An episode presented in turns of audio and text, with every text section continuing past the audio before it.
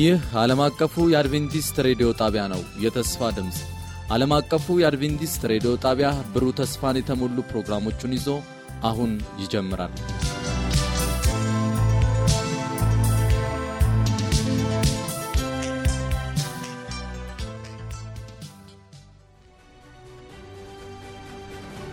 ከአሸናፊዎች በላይ የመነቃቃትና የመለወጥ የወንጌል ጥረት ፕሮግራም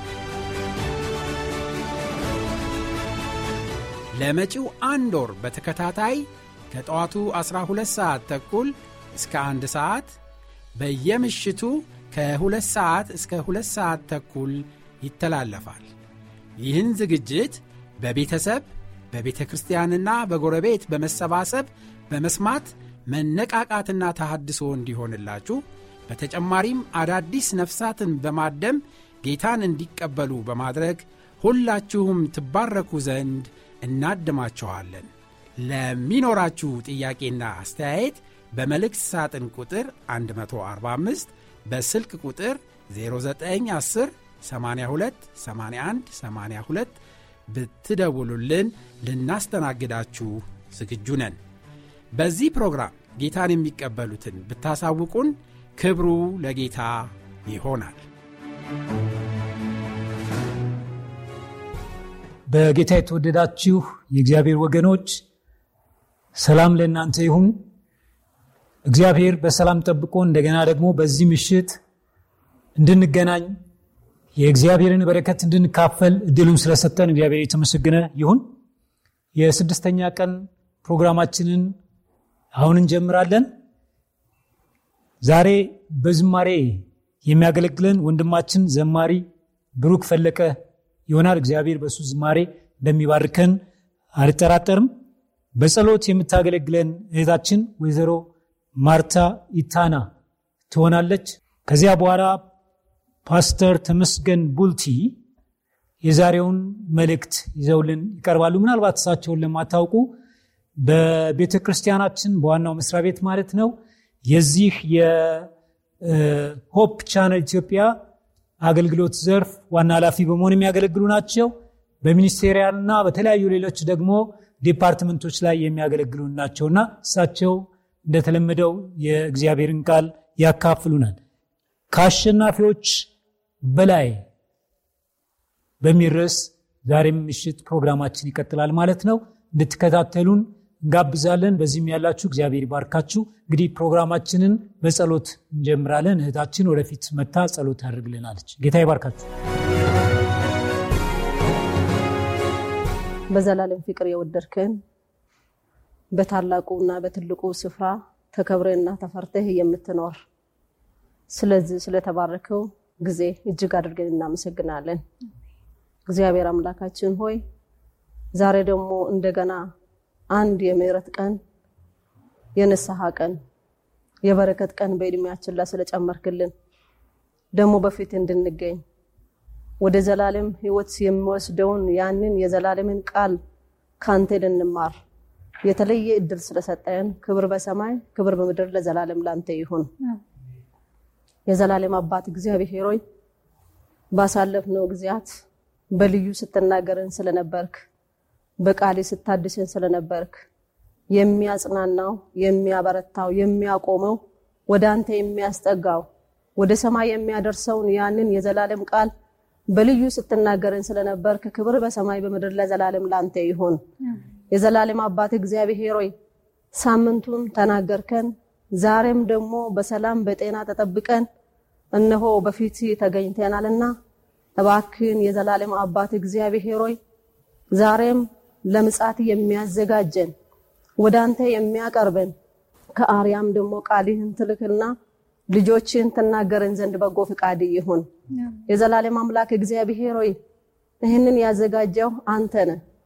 ይሄ የመጨረሻ ለመጨረሻ ጊዜ ለመምጻት የሚያዘጋጀን የበረከት ቃል ነውና ያንን የሰማይ ቃል የሰማይ በረከት የሰማይ እረፍት ለሰማይ የሚያበቃንን ቃልን ደግሞ ደግመህ ትናገረን ዘንድ በጎ ፍቃድ ይሁን። የዘላለም አባት እግዚአብሔር ሆይ ባሪያ ስናገር ከሰማይ ከአርያም የላከውን ቃል ለእያንዳንዳችን ለሕዝብ እንድናገር በስጋና በደም የተዘጋጀው ሳይሆን ከአንተ የተቀበለውን አንተ ያቀበልከውን እንድናገር እሱም የምታደስበት እኛም የምንታደስበት መንፈስ ቅዱስ አንደበቱን ለአንደበቱ የምናገረውን ለእኛ እንዲያስተላልፍ እንድትረዳው እንጸልያለን። እኛም ደግሞ መንፈስ ቅዱስ እንዲያቃብለን የተነገረንን ደግሞ እግዚአብሔር በስራ እንድናውል እንድትረዳን እንጸልያለን። ቀሪ ዘመናችንን ባርክልን። ስትመጣ በመንግስት ገጣሚዎች እንድንሆን እርዳን። ስለሰማህን እናመሰግናለን። በክርስቶስ ኢየሱስ ስም ስትል ስማን። አሜን።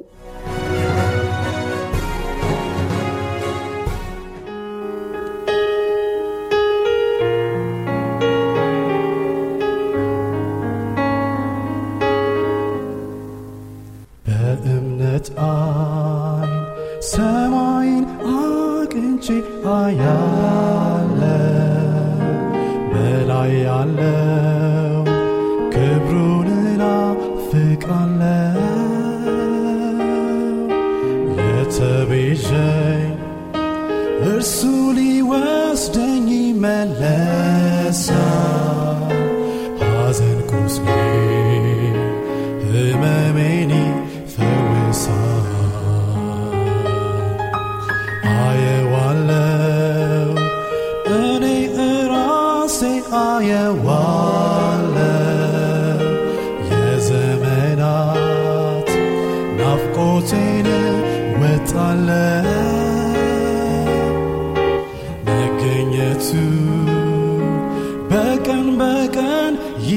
ይበዛልኛል ደስ እርካታ ሰላም ውስጤ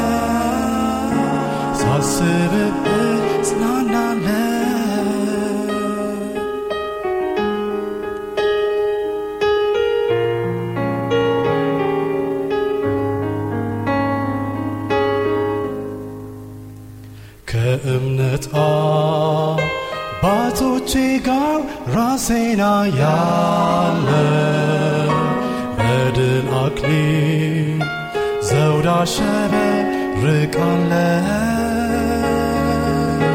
ከአብርሃም ይስሐቅ ጋር እነጋገራለ። አስገራሚ ታሪካቸው ሰማለ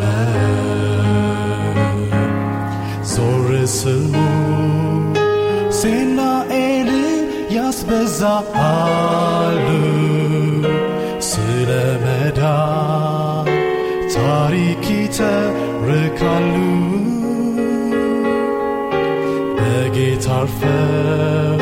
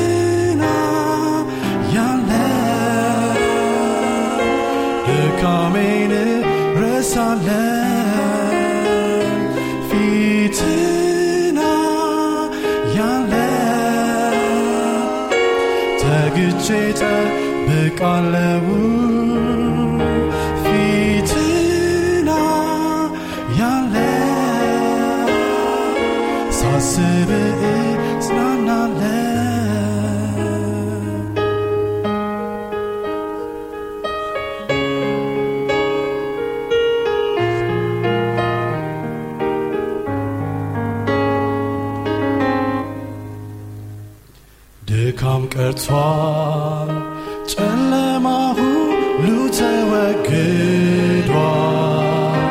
የቀደመው ስርዓቱ ሁሉ አልፏል። የሚሞተው የማይሞተውን ሥጋ ለብሶ ከኢየሱስ ጋር ይኖራል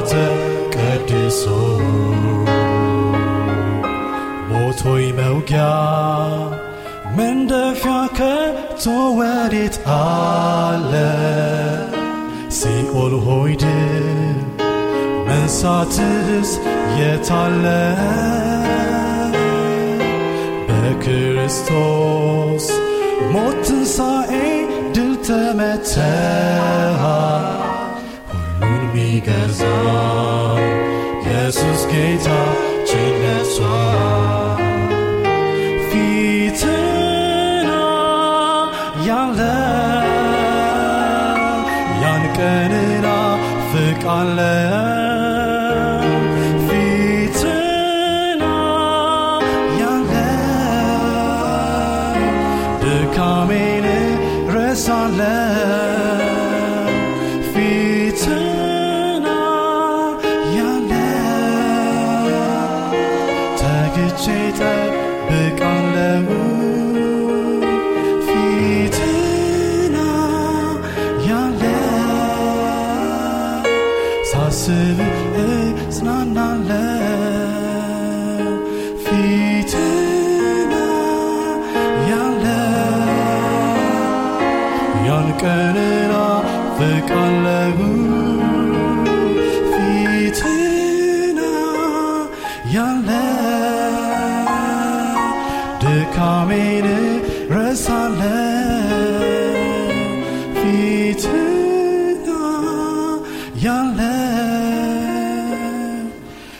ተግቼ ጠብቃለሁ ፊትና ያለው ሳስብ እጽናናለሁ።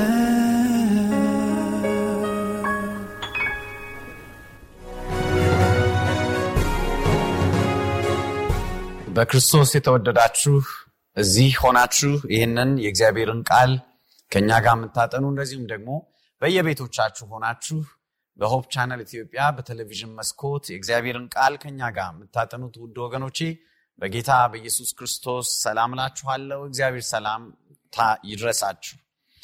በዚህ 14 ቀን ከአሸናፊዎች በላይ በሚል ርዕስ ከእግዚአብሔር ቃል እያጠናን እንገኛለን። ዛሬ ስድስተኛው ቀናችን ነው። ዛሬ ከእግዚአብሔር ቃል ላይ አብረን የምናጠናው ሰው እንደገና መወለድ ይችላልን ይላል። ሰው እንደገና መወለድ ይችላልን? ጸሎት አድርገን ወደዚህ ወደ ተከበረው ወደ እግዚአብሔር ቃል እንገባለን። እንጸልይ። ፈጣሪ አምላካችን መጀመሪያም የፈጠርከን አንተ ነህ፣ እንደገናም ልትፈጥረን የምትችል አንተ ነህ። ስለዚህ ጌታ ሆይ ከዚህ በፊት እንደተናገርከን ዛሬም ደግሞ በቃልህ በሙላት እንድትናገረን እለምንሃለሁ። ስጋና ደም አይናገረን ጌታ ኢየሱስ፣ መንፈስ ቅዱስህ ይሙላን ይናገረን። እኔ ቃልህን ይዤ ስቀርብ በመስቀልህ ጥላ ስር ሸሽገኝ። ጌታ ሆይ የሚሰማው ሕዝብህ በመንፈስ ቅዱስህ እሳት ይነካ። እነሆ ስምህ ይክበር፣ ቃልህ ይፈውሰን፣ ወደ አንተ አቅርበን። በጌታ በኢየሱስ ስም አሜን። ሰው እንደገና መወለድ ይችላልን? አንድ የእንግሊዝ ሀገር ነጋዴ ትልቅ ቤት ነበረውና ያን ትልቁን ቤቱን ለመሸጥ ገዢ አግኝቶ ገዢው መጥቶ ሲያይ ቤቱ ትንሽ ያረጀ ቤት ነበር። ለረጅም ጊዜ አገልግሎት ላይ ያልዋለ ቤት ስለነበረ አንዳንድ የውስጥ ክፍሉ ችግር ያለው ያረጀ፣ እንደዚሁም ደግሞ ከውጭ ደግሞ ወንበዴዎች በድንጋይ መስኮቶቹን ሰባብረዋል። ስለዚህ ሰውየው ለገዢው ቤቱን ሲያሳየው እንደ ማፈር አለና ጌታ የምትገዛ ከሆነ ከተስማማን እኔ ሙሉ በሙሉ አድስልሃለሁ፣ መስኮቶቹን አስገባልሃለሁ፣ ግድግዳውን አድስልሃለሁ፣ ኮርኒሱን አድስልሃለሁ፣ ምንም ችግር የለም አለው። ነገር ግን ያ ገዢው እንዲህ አለው፣ አይ ማደስ ምንም ነገር አያስፈልግህም። ምክንያቱም እኔ ይህም ቤት እየገዛሁ ያለውን እንዳለ አፈርሰውና እንደገና ትልቅ ቤት ከዚህ የሚበልጥ ለትልቅ ክብር የሚሆን ቤት እገነባበታለሁ። ስለዚህ እንደገና ማደስ አያስፈልግህም አለው ይባላል። ወገኖቼ እግዚአብሔር አምላክ በክርስቶስ ኢየሱስ በኩል በመንፈስ ቅዱሱ በሚጠራን ጊዜ ሙሉ በሙሉ ሊያድሰን ነው የሚጠራን። እንደገና ዳግም በእርሱ እንድንወለድ ነው የጠራን። ዛሬ ምሽት በእግዚአብሔር መንፈስ መሪነት እንደገና ስለመወለድ አብረን እናጠናለን። እንደገና ስለመወለድ በተለየ ሁኔታ ደግሞ የዮሐንስ ወንጌል ምዕራፍ ሶስት ላይ የሚገኘውን ታሪክ አብረን በማጥናት ነው ይህን የምንጀምረው። ይሁን እንጂ ከዛ በፊት እግዚአብሔር ቃል እንደሚለው በአንደኛ ቆሮንቶስ ይቅርታ ሁለተኛ ቆሮንቶስ ምዕራፍ አምስት ቁጥር 17 ላይ ያለውን በማንበብ እንድንጀምር እፈልጋለሁ። ሁለተኛ ቆሮንቶስ ምዕራፍ አምስት ቁጥር 17 ስለዚህ ማንም በክርስቶስ ቢሆን አዲስ ፍጥረት ነው፣ አሮጌው ነገር አልፈዋል፣ እነሆ አዲስ ሆኗል ይላል። ማንም በክርስቶስ ቢሆን አዲስ ፍጥረት ነው፣ አሮጌው ነገር አልፈዋል፣ ሁሉ ነገር አሁን አዲስ ሆኗል ይላል። በእግዚአብሔር በምናምንበት ጊዜ ሙሉ በሙሉ እንታደሳለን። አዲስ ውልደት የሚባለው ይሄ ነው። እንደ ድሮ አንቀጥልም ወገኖቼ። እግዚአብሔር በኃጢአት ውስጥ አይደለም የሚያድንን፣ ከኃጢአት ነው የሚያወጣን፣ ወደ ቅድስና ነው የሚያወጣን፣ እንደ እግዚአብሔር ፈቃድ ወደ መመላለስ ነው የሚያወጣን። ከዚህ በፊትም ይህንን ተናግሬያለሁ። በኃጢአት ውስጥ እየተጨማለቅን እንድንኖር አይደለም የእግዚአብሔር ሐሳብ። ያዳንንም ያ አይደለም። ኃጢአት እየጎዳን እያጎሳቆለን እንድንኖር እንድንቀጥል አይደለም የእግዚአብሔር ሐሳብ። ይልቁንስ ወደ እግዚአብሔር መተን አዲስ ህይወት፣ የተለወጠ ህይወት እንድንኖር ነው። ዳግም መወለድን በተመለከተ የዮሐንስ ወንጌል ምዕራፍ 3 ቁጥር አንድና ሁለት ላይ ያለውን የእግዚአብሔርን ቃል አነባለሁ። እንዲህ ይላል። ከፈሪሳውያን ወገን ከአይሁድ አለቆች አንዱ የሆነ ኒቆዲሞስ የተባለ ሰው ነበረ። በሌሊትም ወደ ኢየሱስ መጥቶ ረቢ፣ እግዚአብሔር ከእርሱ ጋር ከሆነ ሰው በቀር አንተ የምታደርጋቸውን ተአምራዊ ምልክቶችን ማንም ሊያደርግ ስለማይችል ከእግዚአብሔር ዘንድ የመጣህ መምህር እንደሆንህ እናውቃለን አለው ይላል። ኒቆዲሞስ የሚባል ሰው በምሽት ወደ ጌታ ኢየሱስ መጥቶ መምህር ሆይ ረቢ ረቢ ማለት በዚህ ዘመን አጠራር በደንብ የተማሩ ሰዎችን የምንጠራባቸው የምንጠራበት ማዕረግ ነው። ዶክተር እያለን የምንጠራበት ማዕረግ ነው። ረቢ መምህር ሆይ አንተ እግዚአብሔር ከእርሱ ጋር ካልሆነ በስተቀር ማንም ሊያደርገው የማይችላቸውን ነገሮች እያደረግክ ነው። ስለዚህ እግዚአብሔር ከአንተ ጋር እንደሆነ እናውቃለን አለ። ጌታ ኢየሱስን በመካብ ነበር የጀመረው። በነገራችን ላይ ኒቆድሞስ ማን ነው? ኒቆድሞስ መጽሐፍ ቅዱሳችን እንደሚናገረን ፈሪሳዊ ነው። ፈሪሳውያን እነማን ናቸው ብላችሁ ካያችሁ ከአይሁድ ሃይማኖት ተከታዮች ውስጥ ከሌሎቹ እንሻላለን እንልቃለን ብለው የሚያምኑ ከባቢሎን ምርኮ ከተመለሱ በኋላ አይሁድ ወደ ኃጢአት የገባ ነው ወደ ምርኮ የገባ ነው የእግዚአብሔርን ሕግጋት ስላልጠበቅን በስርዓቱ ስላልሄድን ነው ብለው በማሰብ ስለዚህ ከዚህ በኋላ እግዚአብሔር እንደገና እንዳይቀጣን እንደገና ከፊቱ እንዳያስወጣንና ወደ ምርኮ ሀገር እንዳይልከን ለእግዚአብሔር መታዘዝ አለብን ብለው የሚያስቡ ለእግዚአብሔር ሕግ የሚቀኑ ነገር ግን ወግ አጥባቂ አይሁድ ነበሩ። በቁጥር ወደ ስድስት ሺህ የሚያክሉ ይሆናሉ ተብሎ ይገመታል። ያም ብቻ ሳይሆን በጣም የተማሩ ሰዎች ናቸው አብዛኛዎቻቸው በጣም የተማሩ ሰዎች ነበሩ። በተለይ አምስቱን የሙሴ የኦሪት ህግጋትን መጽሐፍትን ጠንቅቀው ከእያንዳንዱ ትምህርተ ጥቅሱ ጋር የሚያውቁ ሰዎች ነበሩ። በጭንቅላታቸው ሁሉንም ሸምድደው የሚያውቁ ሰዎች ነበሩ። የሃይማኖት ልህቃን ነበሩ።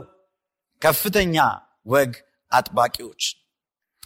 ይህ ሰው እንደዛ አይነት ሰው ነበር። ፈሪሳዊ ነበር።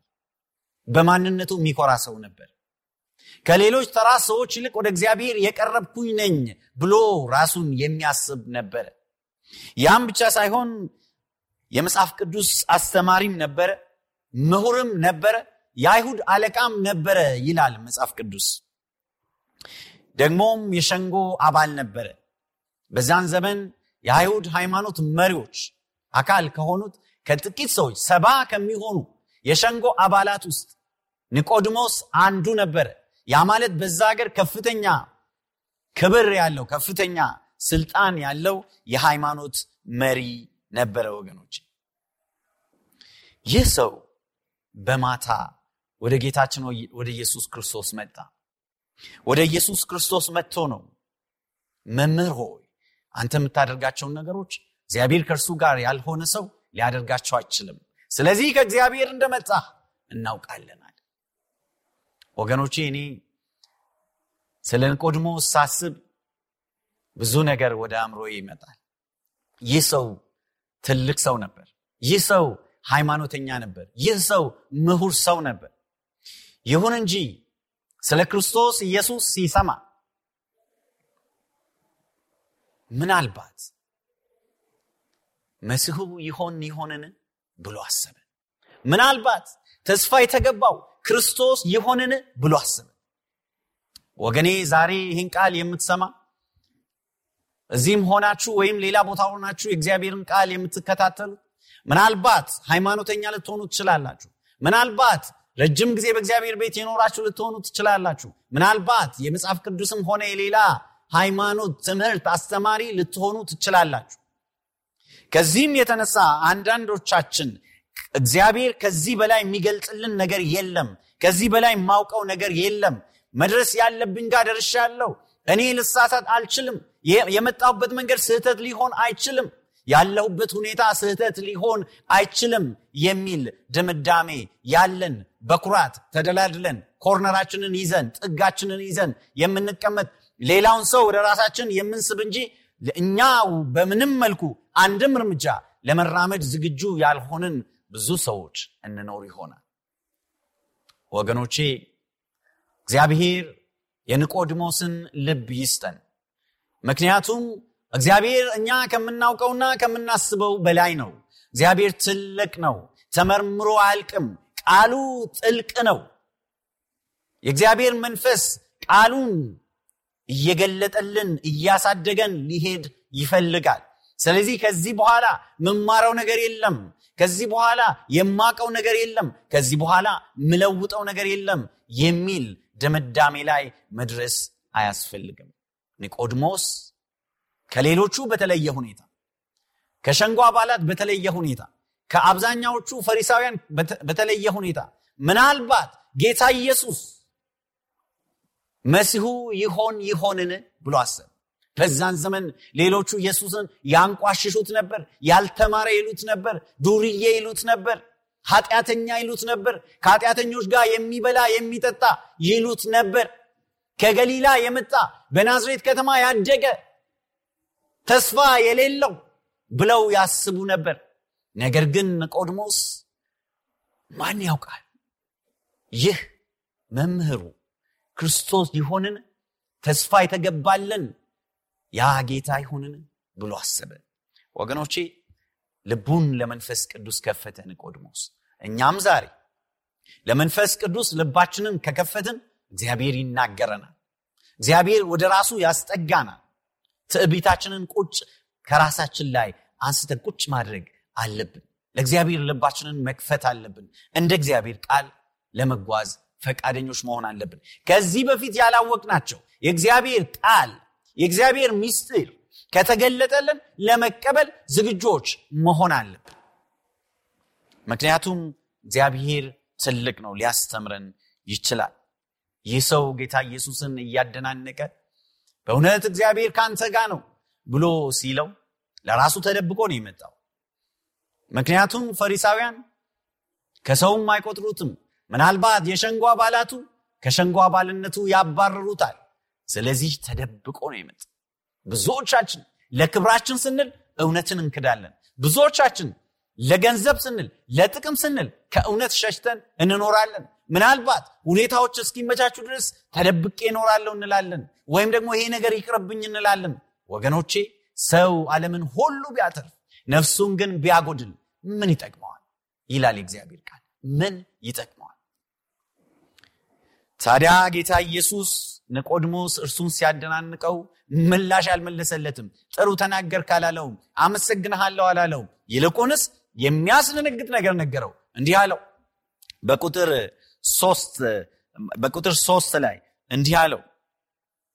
እውነት እውነት እልሃለሁ ማንም ዳግመኛ ካልተወለደ በቀር የእግዚአብሔርን መንግስት ሊያይ አይችልም አለው እውነት እውነት እልሃለሁ ማንም ሰው ዳግመኛ ካልተወለደ በስ የእግዚአብሔርን መንግስት ሊያይ አይችልም አለ።